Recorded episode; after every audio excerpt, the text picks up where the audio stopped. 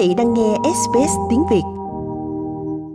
Sau quá trình hơn 8 năm thương thuyết, một thỏa thuận thương mại tự do giữa Indonesia và Úc đã được ký kết hồi tháng 3.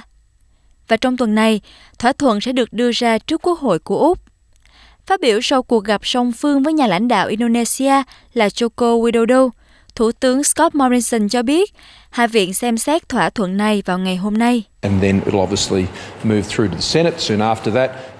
Sau đó thỏa thuận chắc chắn sẽ chuyển đến Thượng viện ngay sau khi họ họp tái nhóm và tôi rất vui mừng khi có thể truyền đạt tin này đến cho Tổng thống Widodo. Thỏa thuận này cho phép 99% hàng hóa của Úc vào Indonesia được miễn thuế hoặc theo các dàn xếp ưu đãi đáng kể hơn. Lúa mì, thịt, trái cây và rau quả sẽ được cấp giấy phép nhập khẩu tự động, trong khi các trường đại học thuộc sở hữu của Úc sẽ được phép hoạt động tại Indonesia. Tất cả thuế quan đối với hàng nhập khẩu của Indonesia vào Úc sẽ được loại bỏ. Số lượng thị thực kỳ nghỉ kết hợp lao động cho người Indonesia tại Úc sẽ tăng từ 1.000 lên 4.100 trong năm đầu tiên, trước khi tăng lên số lượng 5.000 thị thực trong 6 năm.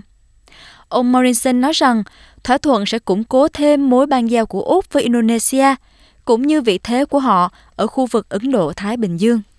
It's where we live, it's where we engage, it's where our future is. Uh, Khi nói đến mối quan hệ thương mại mậu dịch, mối quan hệ giữa người với người, đó là nơi mà chúng ta sống, là nơi chúng ta gắn kết và là nơi có tương lai và hiện tại của chúng ta. Đây là một mối quan hệ đặc biệt. Chúng tôi có mối quan hệ đối tác chiến lược toàn diện. Indonesia là nơi đầu tiên tôi đến thăm và ông Widodo là nhà lãnh đạo đầu tiên tôi gặp sau khi tôi nhậm chức thủ tướng chỉ hơn một năm về trước. Phe lao động đã chịu áp lực từ các công đoàn để ngăn chặn dự luật do lo ngại về nạn bóc lột công nhân nảy sinh từ việc nhập khẩu lao động nước ngoài và các quyền hạn chế mà họ có thể được hưởng. Cũng có những quan ngại về các điều khoản cho phép các công ty nước ngoài kiện chính phủ. Nhưng lãnh đạo phe đối lập Anthony Albanese cho biết đảng của ông sẽ hỗ trợ dự luật. The Labour Shadow Cabinet, when we considered these matters, had a unanimous position. Nội các đối lập của lao động khi xem xét các vấn đề này đều thống nhất thông qua bởi vì khi quý vị xem xét chi tiết, có những thay đổi mà chúng tôi đã cam kết và đó là điều tốt.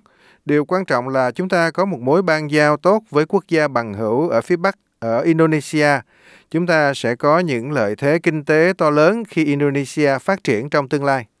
Những thay đổi mà lao động tìm kiếm từ chính phủ bao gồm một bảo đảm rằng thỏa thuận bảo vệ việc làm của Úc, một sự cam kết những người có thị thực làm việc tạm thời sẽ không bị lạm dụng.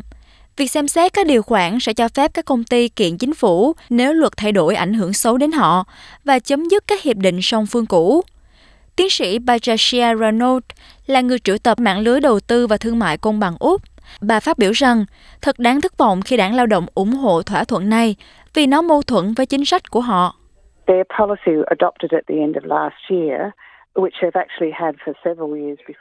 Chính sách đã được thông qua hồi cuối năm ngoái, thực sự là đã có từ vài năm trước đây. Đó là không hỗ trợ quyền của nhà đầu tư kiện chính phủ trong các hiệp định thương mại, không hỗ trợ việc mở rộng số lượng người lao động tạm thời dễ bị ức hiếp và lạm dụng do họ bị ràng buộc với một chủ nhân và nguy cơ họ bị trục xuất nếu mất việc và một số vấn đề khác trong Hiệp định Thương mại Tự do Indonesia, chẳng hạn không có bất kỳ cam kết nào đối với các chính phủ liên quan đến thỏa thuận hỗ trợ và thực hiện quyền của người lao động hoặc tiêu chuẩn môi trường. Bà nói rằng không có thay đổi nào đối với văn bản của Hiệp định Thương mại Tự do, không chắc chắn rằng những cam kết mà lao động đã tìm kiếm từ chính phủ sẽ được thông qua. We would prefer that the legislation wasn't passed Chúng tôi muốn dự luật này không được thông qua cho đến khi có thể thương thảo lại một số khía cạnh của thỏa thuận, chẳng hạn bỏ đi chính sách các nhà đầu tư nước ngoài kiện chính phủ, cũng như bỏ đi quy định tăng số lượng người lao động tạm thời dễ bị ức hiếp và lạm dụng. Tại Jakarta, thỏa thuận thương mại tự do sẽ được thảo luận tại Quốc hội Indonesia trong 60 ngày vào cuối tháng 11. Vào thời điểm đó, nó có thể được phê chuẩn bằng một cuộc bỏ phiếu của Quốc hội hoặc nghị định của Tổng thống